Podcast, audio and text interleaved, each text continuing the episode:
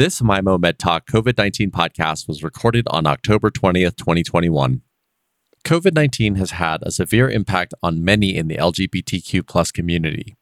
Housing instability and economic stresses have piled on top of the mental cost of physical distancing.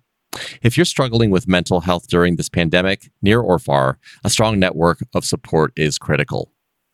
Here to tell us more about mental health and COVID for the L G B T Q plus community is Doctor Laurel Wright, staff psychologist, adult outpatient services, and co-director of the psychology externship program for Maimonides.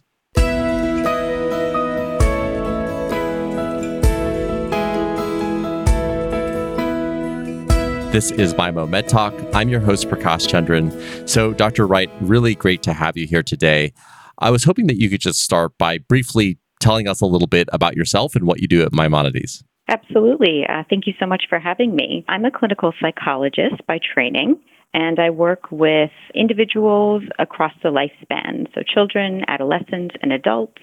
I also run group psychotherapy. I provide individual supervision for psychiatry residents and psychology trainees on the inpatient unit and for outpatient services. Okay. And tell us a little bit about what your day-to-day is like. Most of my time is spent seeing individual patients, whether that be in person or through telehealth services, Maimonides Virtual Care specifically. I also meet with individual trainees who are providing their own services, seeing patients to discuss their cases, to think about case conceptualizations, how to provide the most effective intervention for their care, and to meet their needs. I also do quite a lot of teaching and education. Some of the talks that I deliver have to do with L G B T Q mental health, of course, but also related to dissociation, trauma, and I also provide a lecture series on psychodynamic psychotherapy.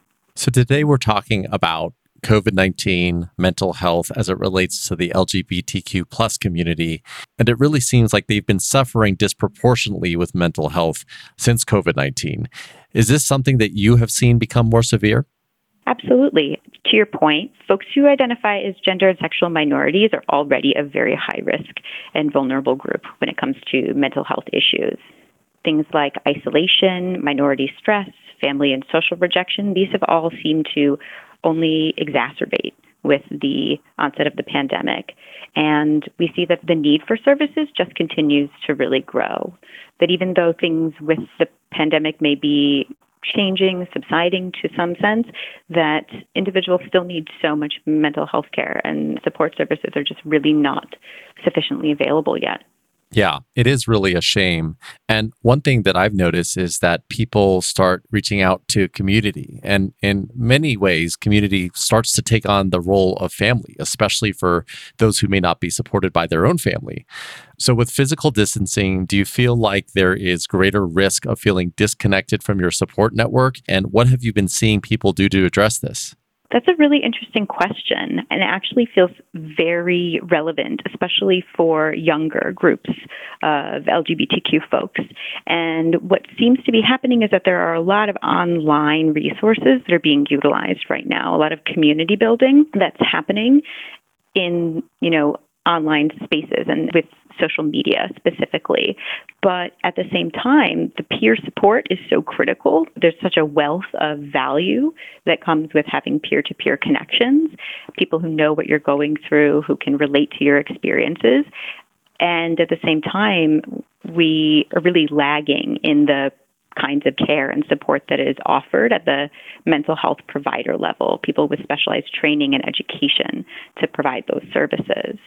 How do you feel like this is being changed? You know, I know that there is a lack and, you know, you said that a lot of people are reaching out online. I'm just trying to figure out what's the best way that people can reach out and get what they need, even though there's this lack of support or if they're at a distance.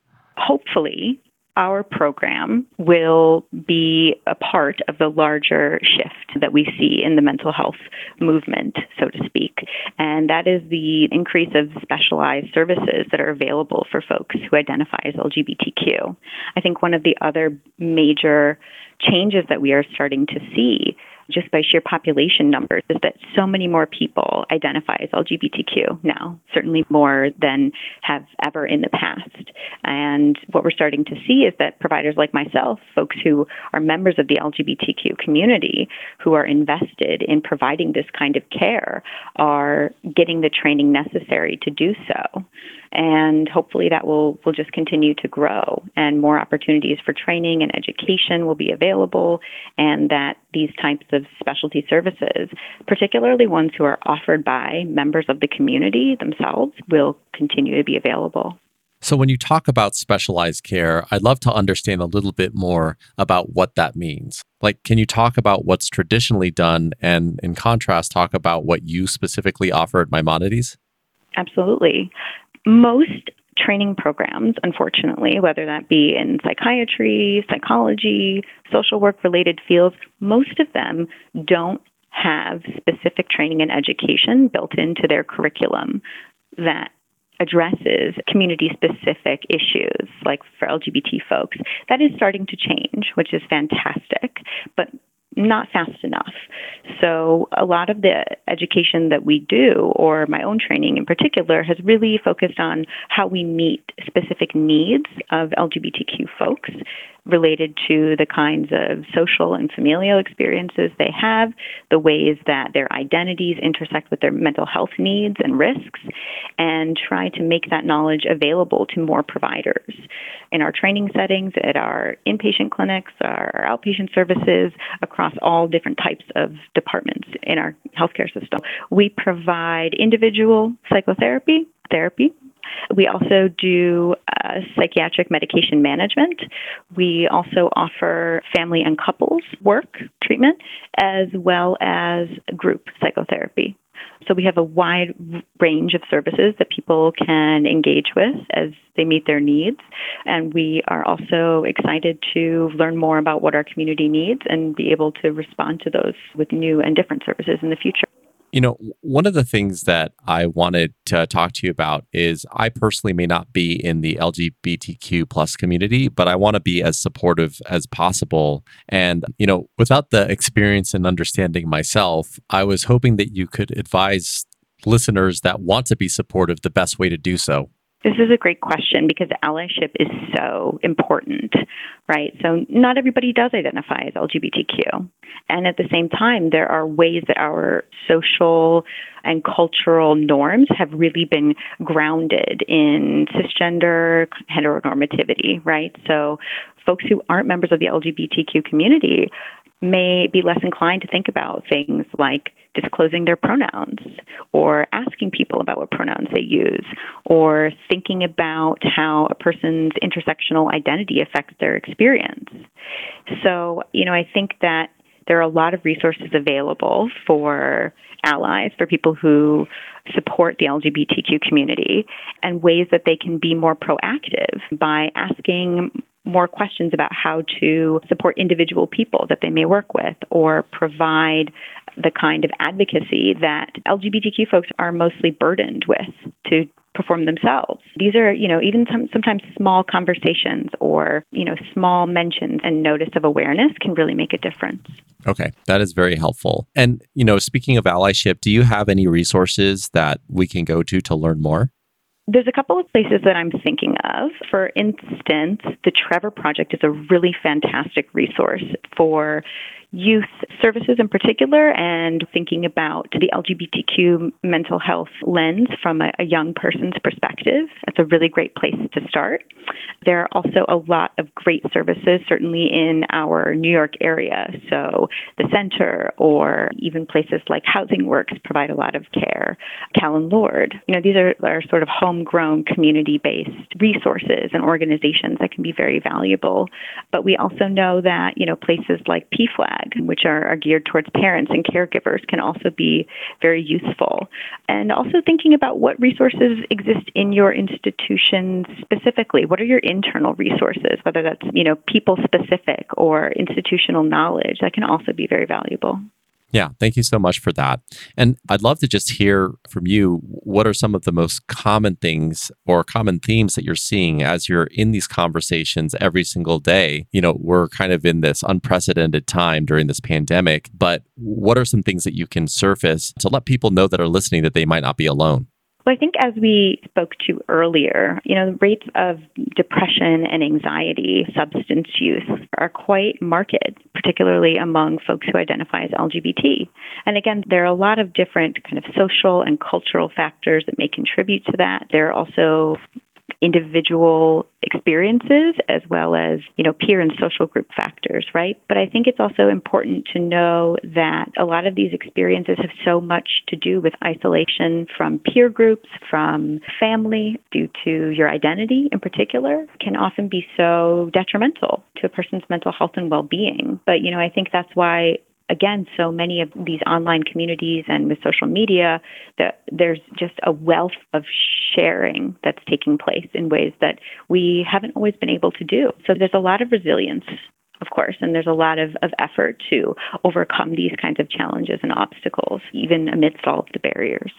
So, you know, what's one service or resource at Maimonides that you wish more people in the L G B T Q plus community took advantage of, and how might they be able to access it?